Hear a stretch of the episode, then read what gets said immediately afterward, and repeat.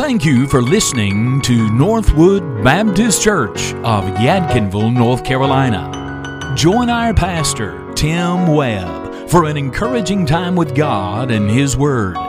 Northwood Baptist Church is a place where the Bible is passionately preached and practiced, and where you are always welcome. So stay tuned for a practical message for your life as we enjoy the abundant life that Jesus Christ offers to all.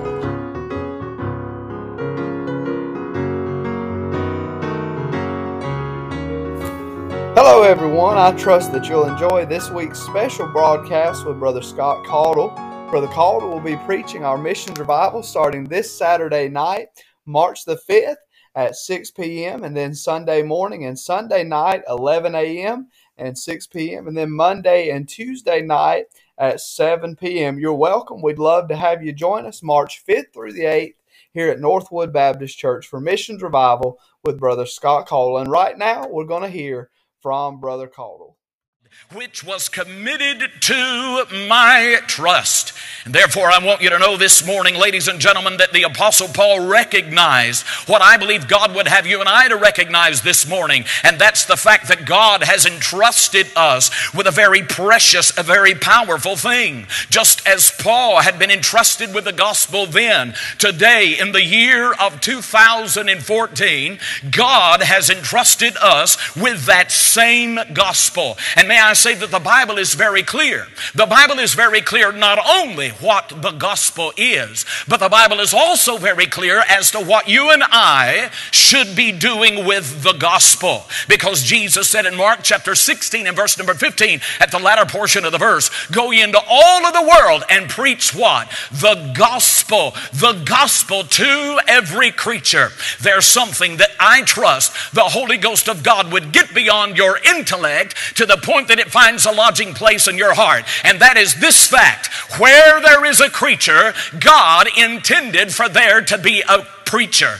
God's will is for all men to hear the glorious gospel of the Lord Jesus Christ. And that gospel has been committed now to our trust. And every time I think about that, it tends to make me want to get busy doing with the gospel what God has commanded us to do with the gospel. It sort of makes me feel like the apostle Paul must have felt when the Holy Spirit inspired him to pen 1 Corinthians chapter 9 and verse 16 when he said, said, Woe unto me if I preach not the gospel. Hear me this morning, ladies and gentlemen. Jesus said in John chapter number 4 and verse 35, Lift up your eyes and look on the fields, for they are white already to harvest. Whether or not a lost and dying world ever experiences salvation from their sin ultimately will depend upon what you and I, who have been entrusted with the gospel, ultimately decide to do with the gospel. And therefore, since the gospel has been committed to our trust, there are just a very few things directly from your King James Bible this morning that I want to call your attention to before we dismiss today. First of all, notice here in the text before us, number one, the rejoicing in being entrusted with the gospel. Can I call your attention to the fact, ladies and gentlemen, that Paul never considered being trusted with the gospel as a burden? He never considered being entrusted with the gospel as a hardship. Absolutely not according to the text before us, Paul rejoiced in the fact that God had seen fit to entrust him with the gospel. Notice what he said at the first portion of verse 4. Paul began the verse by saying, But as we were allowed of God, but as we were allowed of God to be put in trust with the gospel, Hear me this morning. Paul never led us to believe that God had to beat him over the head to get him to serve him by sharing the gospel. Absolutely not. Sharing the gospel did not produce regret in Paul's life. Sharing the gospel produced rejoicing. Oh, and God get us to the point that you and I would see that same truth in our own lives when it comes to the service of the Lord. Listen, it isn't that we have to serve the Lord. Man, are you kidding? It's that I get to serve the Lord. It isn't that I have to work a bus route. Man, it's that I get to work a bus route. It isn't that I have to sing in the choir. It's that I get to. It isn't that I have to knock on doors. It isn't that I have to go soul winning. It isn't that I have to be the general director of Macedonia World Baptist Missions of Braselton, Georgia. It's that I get to. We see Paul's rejoicing in being entrusted with the gospel. Every time I think about that, I think about the first church that I pastored. The first church that I pastored, I was a tri-vocational preacher. And what I mean by that is uh, I was the pastor of the church. But the church was so small, they could not afford to pay me uh, a, uh, um, a, salary that I needed to live on. And so uh, Cassie and I, we were there at the church, of course, and I pastored the church, but I also worked part time in a car wash. And believe it or not, I was the morning DJ on a gospel radio station in Jonesville, North Carolina. 1540 AM WJOS, playing the very best in Southern gospel music. That was what I did. That was like getting paid to play. Oh man, I loved it. I loved it.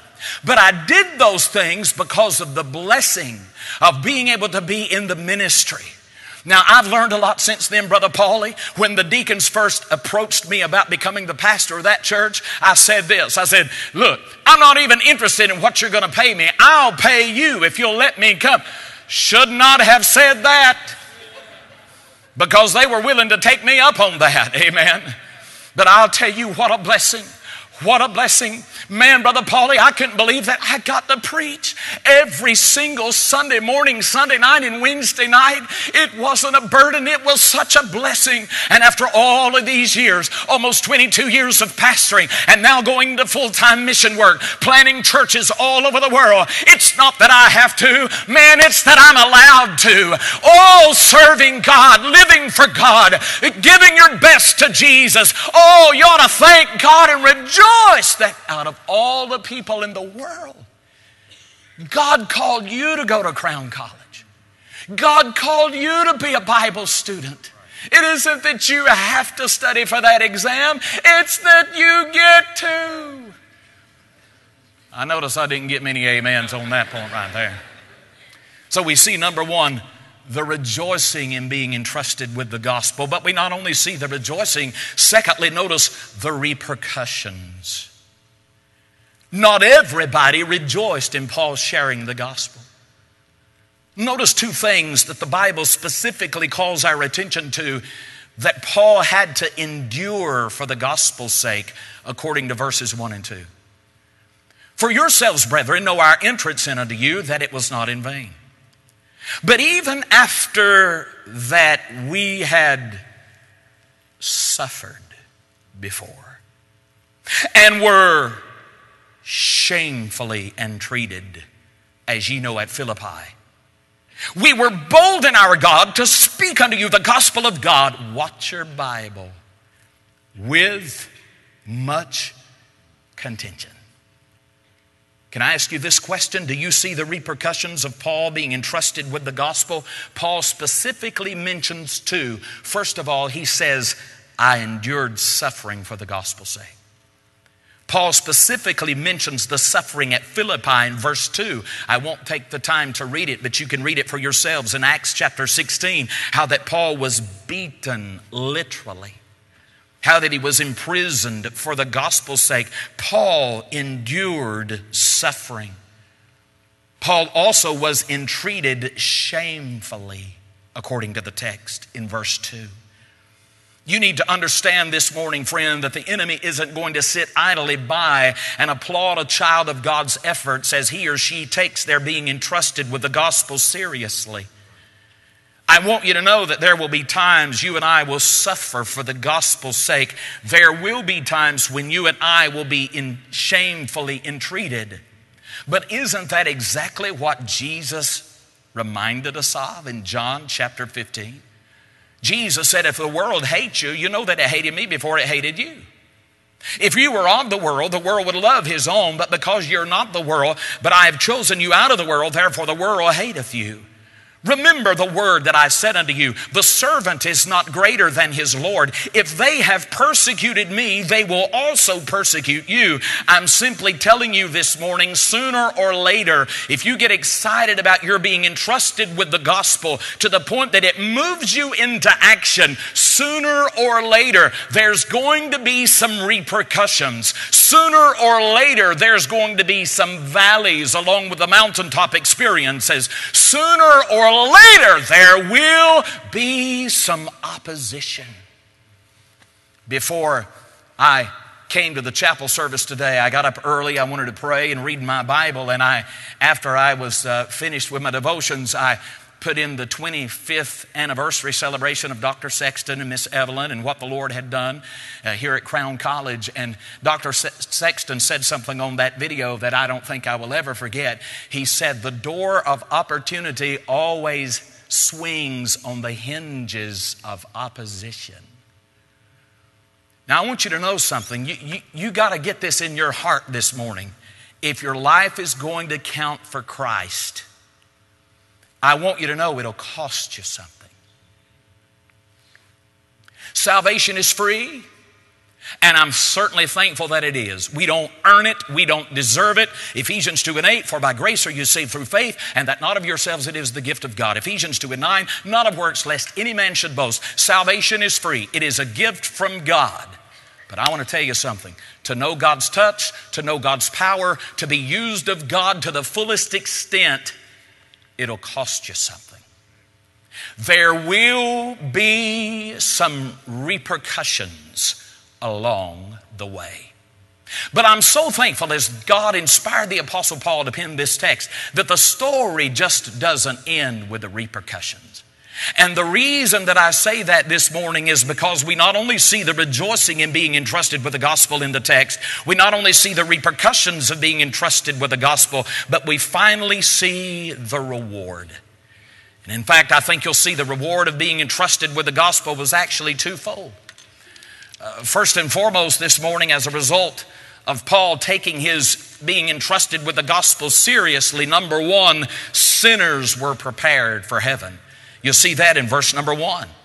For yourselves, brethren, know our entrance in unto you, watch your Bible, that it was not in vain. Paul came to Thessalonica preaching the gospel, and it wasn't in vain. As a result of that, Many of them were saved by the grace of God, and a church was established there in Thessalonica. Did he win all of the Thessalonians? Oh, no but he won some. And will you win everybody that you hand that gospel tract to? No, but you can win some.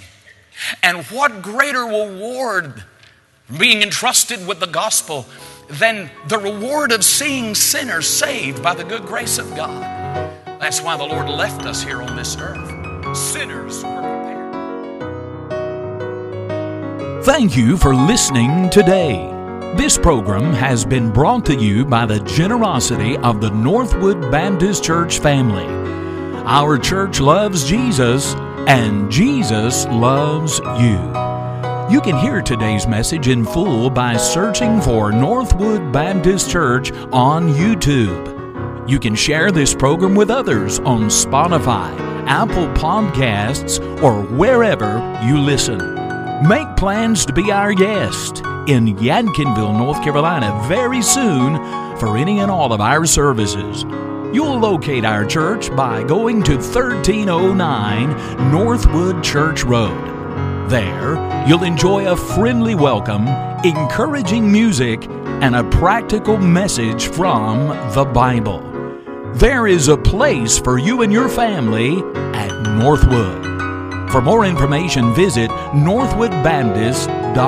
northwoodbaptist.us or you can call us at 336 677 3781 or drop us a note at P.O. Box 1637, Yadkinville, North Carolina 27055. Until next time, from Pastor Tim Webb and the Northwood Baptist Church, God bless you and keep looking up.